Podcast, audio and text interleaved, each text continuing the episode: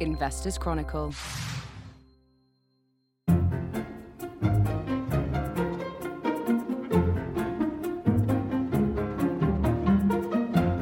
Welcome to the Companies and Markets Show. It's Thursday, the 1st of February, as we record. January is finally behind us, and the new month is an auspicious one because it marks the publication of our biggest supplement of the year.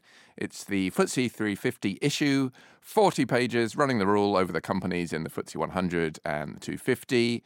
Today, we're going to weave some of that discussion into our usual results analysis, starting with GSK's full year figures and moving on to a brief chat about other FTSE pharma players. Then we will turn to the US. January was another runaway month for some AI focused stocks, notwithstanding the cooling effect of Jerome Powell's words last night.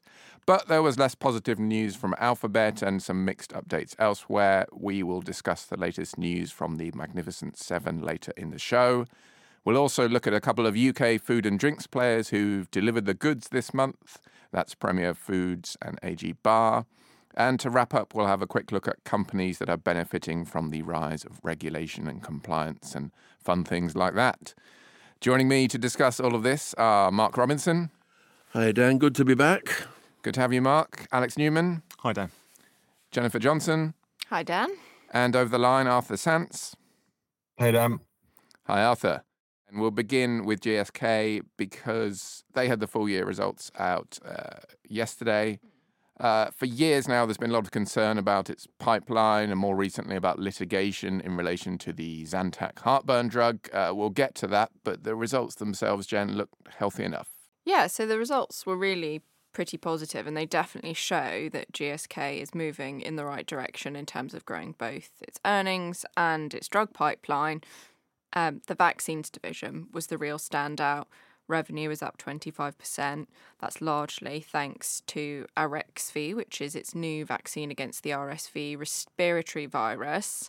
The jab is currently only available in the US and only for people over the age of 60, yet it's still managed uh, to record over a billion in sales since it launched in the third quarter of 2023. So it's going to roll out to other jurisdictions shortly, likely to be approved for use in younger people. So you can see that the kind of growth potential there is really quite significant.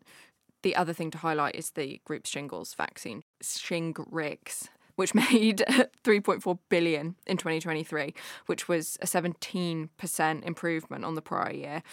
Its HIV franchise is another big revenue contributor. Uh, sales there were up 13%, 6. 4 billion. So in short, this is looking like an increasingly well-diversified company with some genuine growth prospects and that wasn't necessarily the case 5 years ago. And it also took the opportunity to set some long term, in some cases, very long term growth targets as well. What, were they? I guess it. The first thing to know is it's kind of one of the quirks of the, the pharmaceutical industry that companies are able to predict what sales might look like in five or 10 years with a reasonable degree of certainty. This is especially true for GSK, given it has a number of treatments for chronic illnesses like HIV. Demand for HIV drugs is pretty fixed and predictable. There's good data on how many people contract the virus every year, and patients stay on medications for life. Uh, there's also good data on how many people are hospitalised with something like RSV every year and how many people are at risk for severe disease. So, pharma companies also know uh, along with all of this kind of information about diseases, when uh, the patents for key drugs are due to expire, meaning that revenue will fall da- drastically um, as generic competitors enter the market. So in 2021, GSK issued both a five year and a 10 year outlook, which is something that obviously not a lot of companies in other sectors can do. And it upgraded both of those in its 2023 results, which were uh, released this week. By 2031, GSK now expects to achieve sales of more than 38 billion. This is an increase of 5 billion compared to the target that it set in 2021. So it's clearly a company that that is feeling confident and feeling bullish for the first time in a while. The downside, and this is something we've spoken about before because it has lingered over the shares, as I said, for a little while, is the the Zantac litigation, the uh, um, legal cases relating to the uh, allegation that this heartburn drug from the 90s caused cancer in some uh, cases. We've been quite positive on GSK for a while. When you look at the share price uh, in response to ostensibly good figures and pretty bullish long term targets, it does seem like, doesn't it, that you can see some of this concern in there. Yesterday, there wasn't really a move on these numbers until the middle of the day. It was up a couple of percent. Um, it's up another couple of percent now today on some small Zantac news. And there is, so it does seem that that concern about how much they'd have to pay in this litigation is holding them back a bit. However, some are hopeful for a resolution in the first half of this year. Yeah, and it's it is fair to say that the share price reactions to recent results have seemed out of step with the reality of the numbers. Um, and there are actually two things conceivably holding GSK back at the moment. Um, the lesser factor, I think, is that one of its key HIV drugs is due to go off patent worldwide by the end of the decade. Given, though, that there's significant momentum elsewhere in the portfolio, this probably isn't going to be a huge drag on earnings or profits. The company actually said it expects operating margins to be broadly stable around the time period that the drug is, is going off patent. So investors shouldn't be overly worried there. Um, the key issue, as you said, Dan, really seems to be this ongoing litigation around Zantac in the US there were something like 80,000 lawsuits filed in total alleging that patients who use the drug developed various forms of cancer. Some of these lawsuits have now been dismissed at the federal level, and there have been some settlements made with plaintiffs in California, with the latest one um, being announced today. That means most of the remaining cases are now in the state of Delaware, where a judge is due to decide fairly imminently whether the evidence linking Zantac to cancer is admissible. If it is, some or all of the cases could proceed to trial, which is the outcome GSK is most keen to avoid. Uh, it definitely seems that the company is, is more, much more eager to to settle with plaintiffs than it is to try and take them on in courts because Obviously, there are reputational things on the line when you go to trial. It's very costly. And various analysts have sort of um, issued predictions for what they think the kind of ultimate liability for GSK is going to be. And it's a little bit of a take it with a grain of salt at the moment, uh, given that there's there's still some uncertainty around it all. Um, but for what it's worth, uh, said they envisage GSK reaching a global settlement in the first half of this year for its share of liability, because there are other companies who made drugs that are chemically identical to, to Zantac. Um, and the liability estimate is between 2 billion and 3.5 billion. So it's significant, but conceivably, if that were to be announced, uh, shares could still rise because at least then you've got this um, tremendous uncertainty is kind of resolved. And I think it's not shareholders and investors aren't helped by the fact that these cases can become very complicated. You will have some that are being heard um, by federal judges, you'll have some that are being heard by state judges. Each state looks upon these particular kind of lawsuits and the scientific evidence surrounding them a little bit differently. So it's not. Uh, you know, it's not a black and white or kind of easy thing for shareholders to digest, but I would say things have moved clearly in a positive um, direction, and there's not a lot of reason to believe that that you know GSK is going to get dragged through the courts, uh, and that shareholders really have a lot to fear. But it is something to keep an eye on. Alex, what are your views on GSK?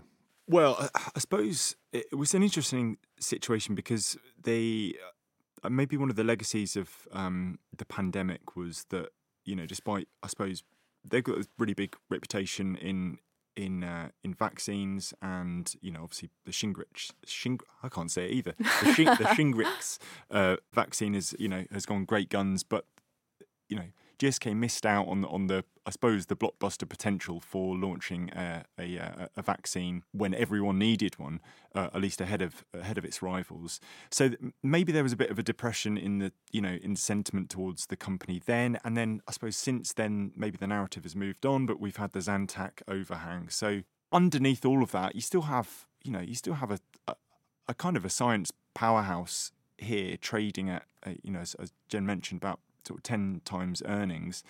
And what is clear from you know this um, this week's announcement is that management are are bullish about the long term prospects, even if you know the changes to to guidance, you know a, a, a, a percentage point of adjusted operating margin here and two percentage points of of uh, average sales growth here You feel really kind of at the margins. You know, they're they're sounding confident, and I suppose the, better news, arguably for lots of GSK shareholders, is that dividend, which came in quite um, way ahead of consensus at 16p, the quarterly dividend that is, very well covered despite all these you know these other claims on on cash. So.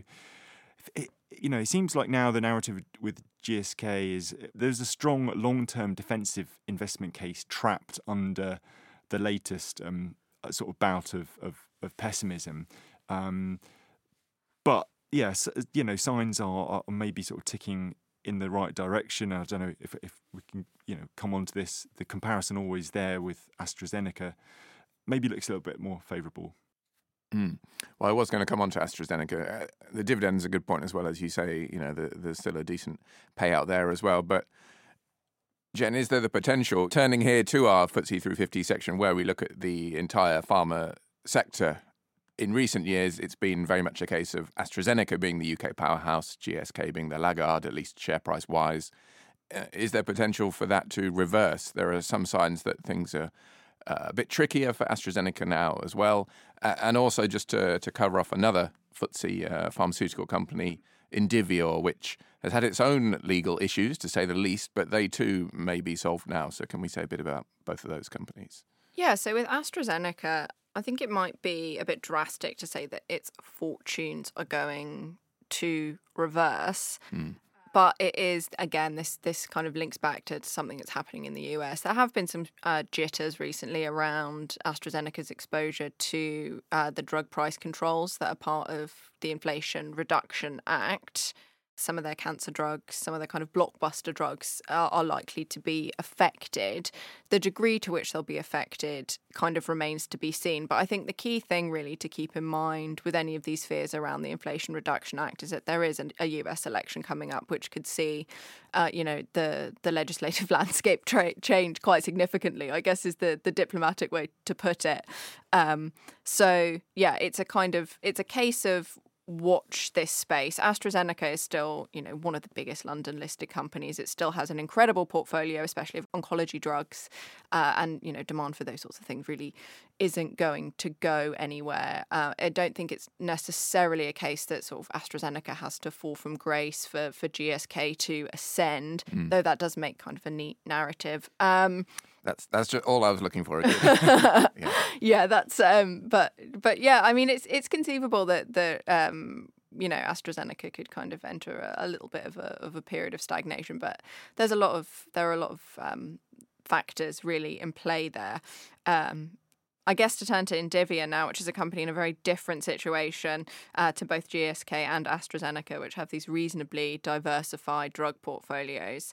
Indivior is more or less completely um, a manufacturer of treatments for opioid addiction.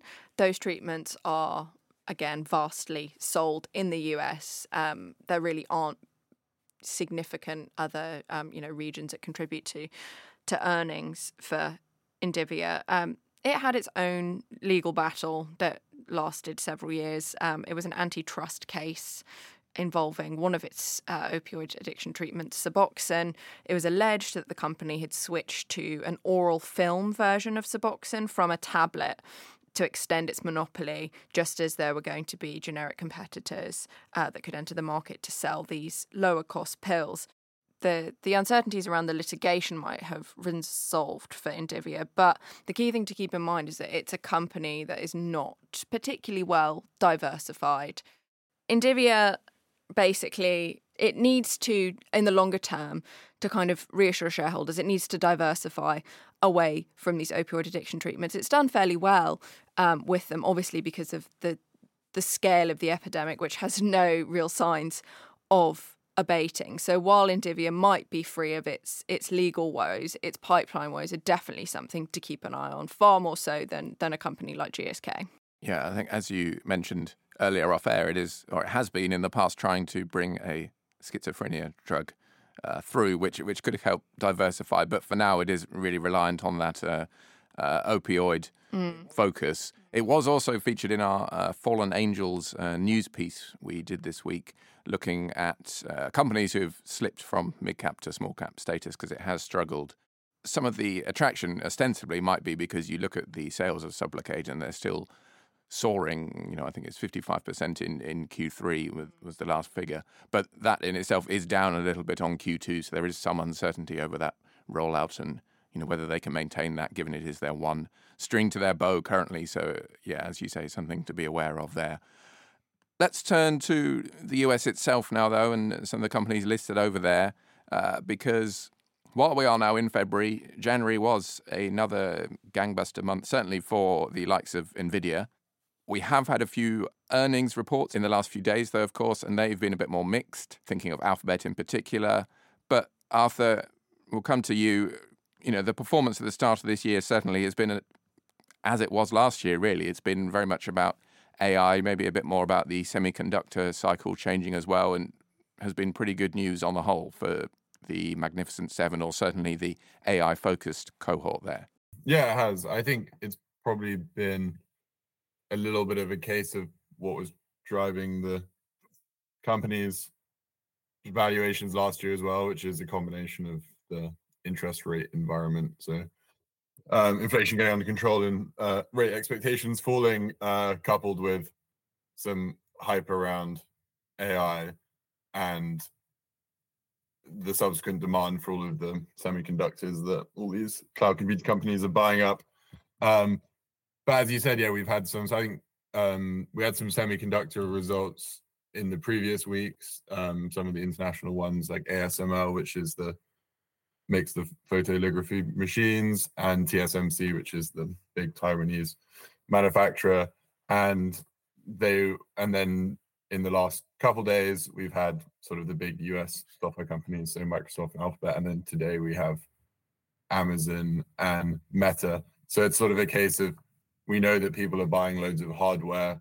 Investors are now curious to see whether the software side so is actually going to start generating some earnings for these companies because at some point the AI needs to be adopted by enterprises and then hopefully eventually, well, the, in their perspective, consumers. So um, the market's now looking to see whether there's any like sort of real earnings being generated rather than just looking at the giant capex figures, which is kind of which was kind of the story of last year, which was these companies trying to position themselves for this AI cycle. Mm. Nonetheless, I am going to turn straight to those uh, giant capex figures because in Microsoft results, maybe Alphabet to an extent as well, but there was some sign that you know the amount, the sheer amount they are investing could be starting to or could in future weigh on earnings a little bit more. How did you read the both the Microsoft and the Alphabet results? The latter obviously more affected by an advertising slowdown as well. Yeah, on the capex point, it actually it's sort of it feels like the narrative might be changing slightly. I think last year the big capex numbers were generally viewed as a good thing because people were aware that for the companies to be leaders in AI, they needed to have loads and loads of graphics processing units, um, which are the chips that NVIDIA makes, which is why NVIDIA um, earnings have gone up so much. And there was, there was sort of an arms race sense where they were buying as many as they could get their hands on and doing it as quickly as possible. And investors sort of would look at that capex figure, and if the capex figure was big, they'd see it as a sort of precursor to that company being a leader. So Microsoft, Google, Meta, Amazon have all been spending billions and billions on it. This was the first set of results. And I was reading through the analyst notes before this call. And then Alphabet's share price was down um, six or seven percent on the day. And the analysts were trying to offer up reasons for it, even though they beat expectations on revenue and um, profit. And one of the reasons was, oh, their capex figure was bigger than expected. It was up 50% ish year on year. Um, same with Microsoft and their cash flow. Alphabet's cash flow was down a lot, partly because they had this big tax bill, but even without a tax bill, it would have been down because of the capex investment from the same period last year, despite its profits being up. Um, in uh, what? So yeah, Alphabet's operating profit was up twenty seven percent. Yeah, it's um, cash flow dropped because of the big capex expenditure. So now there's a sort of concern. Oh, actually, are they spending way too much on capex? Are they going to get the returns we expect? And is this AI thing just going to be insanely expensive for all of these companies to adopt? So that feels to, and then, and then the other thing about Alphabet was that they then said the analysts were then concerned about the advertising revenue figures being below expectations. But the fact that it beat revenue expectations, even though advertising was weaker than expected, just means that cloud was stronger than expected. And people were saying, oh, we really want to see cloud revenue do well because that's an indication of that's like the growth business and that's the indication of AI. So I don't know. I it feels like I guess with Alphabet in particular, there's a fear that the AI thing is going to be really, really expensive. And actually, what made Alphabet a really great business was that it had an advertising monopoly, and maybe investors are getting a little bit more cold feet about the cost that's going to be associated with the the whole AI um, process. I suppose these are the consequences sometimes of being being priced for perfection, or at least the uh, the perception that that is the case. Because in some cases, you know, there are still uh, valuation cases to be made. We did include Nvidia in our ideas of the year again uh, this year, having uh, tipped it right at the end of 2022. So, can we say a bit about maybe Alex? I'll turn to you for your sort of thoughts on the the opening of 2024 for the for the Magnificent Seven or for the uh, the big AI, the big tech stocks in particular. I keep uh, qualifying that because Tesla has had quite a bad start to the year, but obviously it is quite different from you know the tech giants themselves. How do you view the whole thing? Yeah, well, I think on that point, we're, we're certainly seeing a bit of bifurcation within the this magnificent seven grouping, and inevitably, it's the latest acronym that we've seen countless inter- iterations of, of over mm. the last decade, and this may be the time to retire it because you know Tesla down twenty five percent. You're not allowed to do that really as a as a magnificent stock, are you? In in, in the course of a month. Well, I did see someone make the good point recently that uh, in the film The Magnificent Seven, and indeed the Seven Samurai in which it was based. Uh, I think three, oh, I can't remember, three or four ended up dead. Okay. So, so maybe the analogy could carry on. Anyway, sorry. No, no, um, that perfectly writes features for the end of the year, I suppose. Yeah. So, um, yeah, I mean, we've, you know, but even within the grouping, you've got, uh, you know, as, as Arthur really you know, clearly outlined there, you've got the the way some some hardware providers, well, let's look at Nvidia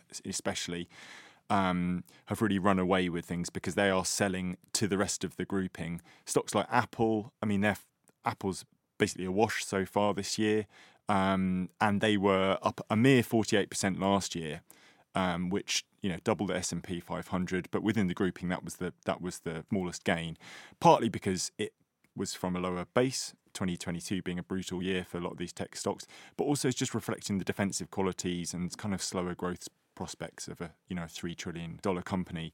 I suppose the, the, the biggest takeaway I've had from the last week of earnings and trying to pass what some of these you know the latest goings on means for for this group, and you know I should add the caveat that you know quarterly earnings there's a lot of drama and fuss made over them, but it's it's really the long term which obviously um, counts.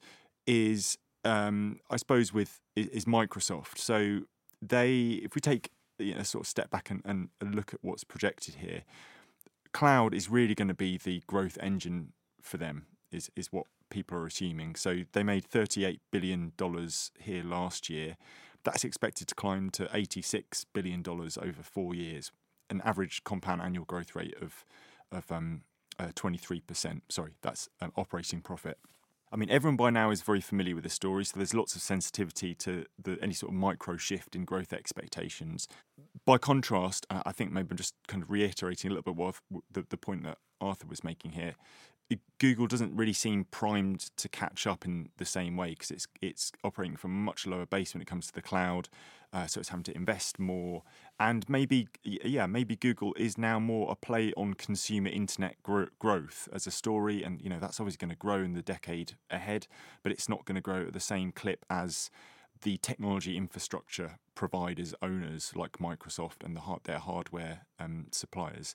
So yeah, I mean Microsoft it, it has been looking a little ahead of its recent trading multiple, thirty times earnings. That yeah, you talked about perfect pricing, probably, but it has continually justified that, and um, it still seems of the pack the one with the clearest growth story. Obviously, Nvidia is just tearing away at the moment, but how sustainable those earnings are uh, you, you, know you might question in sort of 25, uh, 2025, 2026 um, onwards. So um, yeah, I mean, so much to unpack, but um, Microsoft still seems pretty strong.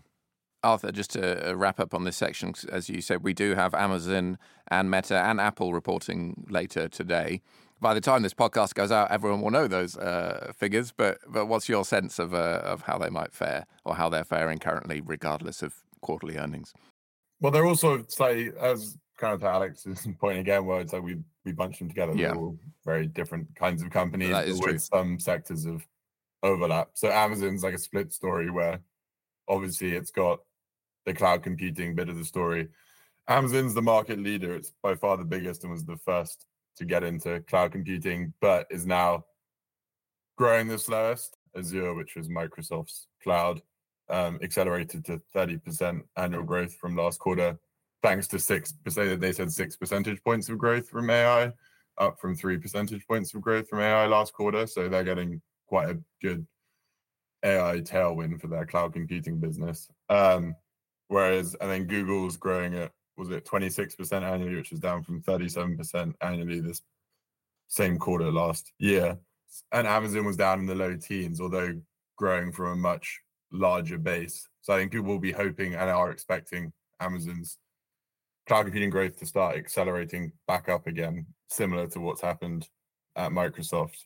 And then on the other side, they've invested they invested loads in their um, logistics business, and UPS and FedEx just had some pretty bad results. In part, people think because they're losing a lot of business to Amazon, and there's a hope, I guess, from Amazon investors that Amazon's going to start showing that it's become very profitable and it's becoming more profitable in its logistics business and third party logistics. So doing shipping for other people. So that's like when you're comparing these stocks, it's like, oh yeah, well, Amazon's also ginormous logistics business, which is like nothing, which is completely different to all of the other Magnificent Seven. Um, and then Meta is kind of similar to Google. They just both make almost all of their money from advertising. And then Mark Zuckerberg goes off and says that he's also trying to build artificial general intelligence, but that's not going to be making him any money. Yeah, that's just going to come up in ginormous capex figures, like the same with Google and uh, Microsoft, and then they'll have lost loads of money with their headsets again. So, well, um, I guess we'll, that's what we can look forward to. But in general, I think I was being a bit negative, but the results were generally pretty good. Like these companies are growing double digits. Microsoft's almost top line growth at 20%, and it's a $3 trillion company and it's forecasting operating margins to expand one or two percentage points this year, um, despite all of this investment. So it may be, and as Alex said, the earnings results can be a lot of drama. And my takeaway is I'm a little bit shocked at how much share prices can move based on pretty short term information, particularly with Google. So and generally they continue to perform pretty well. Maybe it was just because the share prices, as you said, had run up so much in the last year that people wanted to take profits, and anything that was looked weak at all was an opportunity to sell. But things will probably keep going in the way they've been going for the last two decades with these monopolies for a little bit. I, I, I tend to think at, uh, at some point in the future as well, when you look at the uh, commercial relationship um, between uh, Microsoft uh, Alphabet, and indeed um, IBM to a, a, certain extent. It's going to feed into that age old debate about first mover advantage as well. But this will only become uh, clear over time. Mm. Well, Mark, you have been sitting patiently until now, uh, waiting for your time, and that time has come because we're going to talk about uh, AG Barr and a little bit on Premier Foods now. Uh, AG Barr figures uh, seemed again like the recurring theme today, pretty good. Yeah, yeah, definitely. Um, the management did point out that there were some um, uh, barriers emerged during the latter part of the summer. It wasn't uh, terribly good in terms of weather conditions for sales, apparently. Although, what you know, what difference the weather makes when you're drinking Irn Bru is uh, is lost on me. But um, Yes, we should say AG Barr for those who don't know, the Irn Bru and general soft drink manufacturer. Well, yes, uh, and beyond its sort of flagship beverage as well, it's the influence of uh, M&A over the last uh, year or so, which has provided a real uh, boost for the co- the company itself. Uh, it took on three new subsidiaries at the end of uh, 2022, and of those, um, perhaps the most impressive results have come from um, MOMA Foods, which is a producer of oat-based uh, alternatives to dairy products, the type of things that you find increasingly in uh, in coffee shops as well. And sales there are up or, or remain uh, double digit levels at the moment, which has been really good for the company. But even when you take away uh, the influence of that uh, M and A, organic sales are up uh, by 7.6% during the period. Profits are looking a little bit better as well, um, not least because while uh, cost pressures are still in evidence, they've they've subsided quite a bit uh, from the, the prior year figures too. So uh, on the broker research that I looked at this morning, they said that it's improved uh, chances for near to medium term profit upgrades. So it was um, it was a generally favourable result. The uh, the company separately announced that uh, Euan Sutherland, an ex Saga boss, has been promoted as uh, chief executive, and uh, he starts at the beginning of May there. And he's coming in at a, a, decent time for the company as well. More of the manufacturing has been brought in in house. It's a more diversified range now, and it, it's it's slightly ironic in the fact that they have brought in MOMA Foods as well, because I mean, AG Barr was never synonymous with the health food side of that market, but it's been you know a, a positive outcome, I think. It's an interesting shift for the chief executive going from Saga to uh, to well, Irn-Bru. Yes, yeah. Uh, perhaps that will show the uh, transferability of some of uh, their skills. The shares have had some decent momentum in recent weeks as well. Um, how do you see the, the, sort of the valuation, the prospects there? Uh, I had a look at that, and um, I, I, think uh, I think the forward rating was uh, 17 times consensus earnings, which uh, is um, you know, it doesn't scream value, but you look at it from a, a historical perspective, and uh, it, it's actually it's not a bad entry point uh, at the moment. That sort of surprised me a little bit, um, but particularly given those uh, medium-term upgrades of the chances of those have increased. So I think you know it's not an unreasonable entry point at the present time. Well, AG Barr is part of our FTSE 350 review, as you'd expect, and as is another company, Premier Foods, which has also uh, done very well recently and over the last three, six months, really, as well. It too had a trading update out recently and raised guidance a few months ago. Things looking pretty strong there. This is the, the Mr. Kipling maker. Uh, Alex, I'll turn back to you maybe for some thoughts on Premier Foods because it's turned up in a couple of momentum screens as well recently.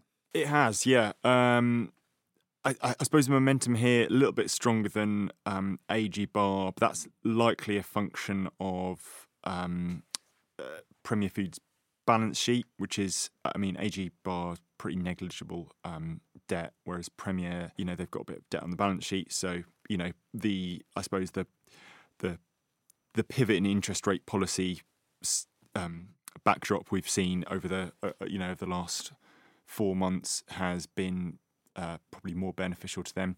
But you know, focusing on the on on what they do, I mean, they're just they're just a very very solid company, and they you know was obviously went through a fair bit of turmoil, like every other food manufacturer in the last couple of years, of how you're balancing price with cost inflation. That has settled a little bit now, but their brands that they have and the markets they're in, you know, uh, you know, remain pretty solid. I mean, that you know, it's not just um, Mr. Kipling. They sort of distribute Cadbury's cakes. They're in you know Oxo, Bisto, Paxo. So they had a very good Christmas there. Apparently, it's their best ever. You know, just very solid brands, reliable sales. But you know, they've got options to pivot into new markets and product lines. I suppose a little bit how you know, the, the, in the way that AG Barr has has done successfully with their their M and A. They're also looking, you know, a, a, abroad and their their growth in the US in particular has been has been pretty solid. So you know if you're able to crack that um, food market, then that's you know presumably happy days. I don't know if it's all of their products. I don't know if Angel Delight is making a um, a, a, a, sort of a yeah a, a, big splash in the US, but um, I think Sharwood's Sharwood sauces, they're saying. I think Mr. Kipling is also finding some aisle space. Mm. Dan, you're also a fan, aren't you, of, of Premier Foods? You yeah. highlighted them as the FTSE 350. So, yeah, I did the uh, the food producers for C350 section, and, and they were they were the pick. I mean, they've got there are some immediately going to caveat my own uh, confidence because they, you know they have made a couple of acquisitions uh, in the past uh, year or couple of years, which are their first for a decade and a half. Really, I think there is the that Spice Tailor brand, uh, a breakfast brand called FUEL10K, which sounds like a different kind of breakfast to the kind I eat, but uh, you know is quite popular. I imagine those kind of things nowadays. So, so they will have to bed those in. Uh, that said, you know the the expansion of those and the internationally seems to be going well so far. It's got. It's also been. I think what it's done quite well as well is it's been able to take market share at the same time as balancing this volume price. Uh, you know, conundrum, which, as you say, has been affecting most food producers in recent recent times, given the inflationary increases. You know, I think it helps that it's fairly keenly priced still, nonetheless inflationary costs, input costs are now falling as well. So, you know, there's a margin opportunity there for those companies. I think I'm sure retailers and the likes of us would like to see some prices fall, but but nonetheless, there's some opportunity there from the business side. I think also that when you consider general economic trends, you know, those kind of foods are the kind that may benefit this year if people do eat in a bit more. You know, it's one of those companies in that space which can benefit from at-home dining. So, so there are some some positive strands to the business, certainly, and, and that expansion so far is going quite well. We should now turn, though, because time is running quite short. That was a very brief section on the food producers, but we're going to turn to regulation, Mark, because you've written another piece this week on companies taking advantage of regulation and compliance and the, the growth of these issues as uh, something that businesses and all of us must pay attention to. Yes, um, I, re- I, regret to say that it's a, certainly a, a, quite a dry piece as well. But I just thought it's.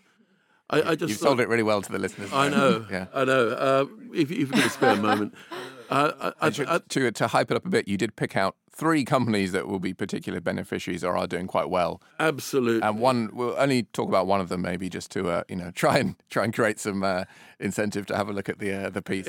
probably I didn't kick it off in the best manner possible, but um, I, I got I got the idea this originally when I um, a couple of years ago uh, when um, uh, the FCA uh, effectively made Provident Financial change their their business model, and the, the subsequent entry, Vanquis uh, Banking, was forced to sell its um, personal uh, finance arm as well.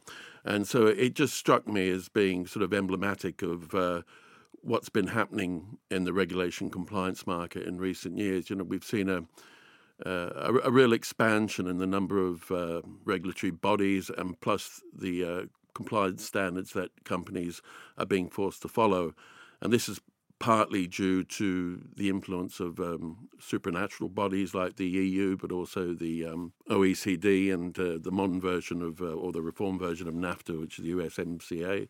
But you combine that with the ever tightening standards linked to uh, ESG and corporate governance as well. And it creates a real minefield uh, for companies. But by the same token, for uh, specialists in the field, it provides opportunities too. And too often, I think companies when you look at a um, uh, reports, you know, and they and they and companies refer to compliance costs that's seen in a, negative, but uh, there is a school of thought which says that uh, it's actually an investment in the business as well, and it's hard to uh, go beyond that view as well when you when you just look at the um, the, the fact that there are so many international organisations that have uh, putting forth these measures now. I mean, it's it's most prominent, of course, within the financial services sector and the banking sector, and uh, bodies like the Prudential Regulation Authority. They, have got their work cut out for them now um, uh, in relation to uh, public markets, and we've seen a number of uh, reforms post Brexit too which uh, are providing opportunities. Uh, the, the, companies that I, I, I, picked out were Experian, uh, with the subheading there is cash through complexity, and uh, obviously they're uh, they're more synonymous with their uh, credit uh, checking, their core services there. But increasingly, the, the fastest growing part of their business is the B two B aspect, which enables companies to keep on top of their compliance obligations. I also looked at Halma, which is a more ob- obvious example in many ways because obviously the uh, proliferation that we've seen in health and safety regulations and uh, that certainly came to the fore um, because of uh, uh, the Grenfell Tower disaster as well. And uh, the last company I look at as well is uh, Intertek, uh, and there's other uh, points there like certification services that they they deal in, and and that is a reflection really of the impact of uh, globalization and the need to um, regulate uh, trading standards internationally.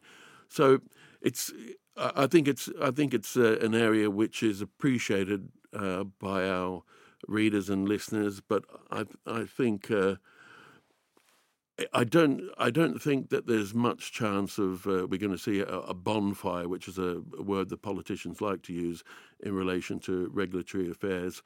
Although the upcoming U.S. Uh, uh, election, we we may see changes there because obviously uh, Donald Trump is is one for uh, simplifying matters for business. But I, I, think it's I think it's just a growth sector of the economy and one worth uh, well worth looking at.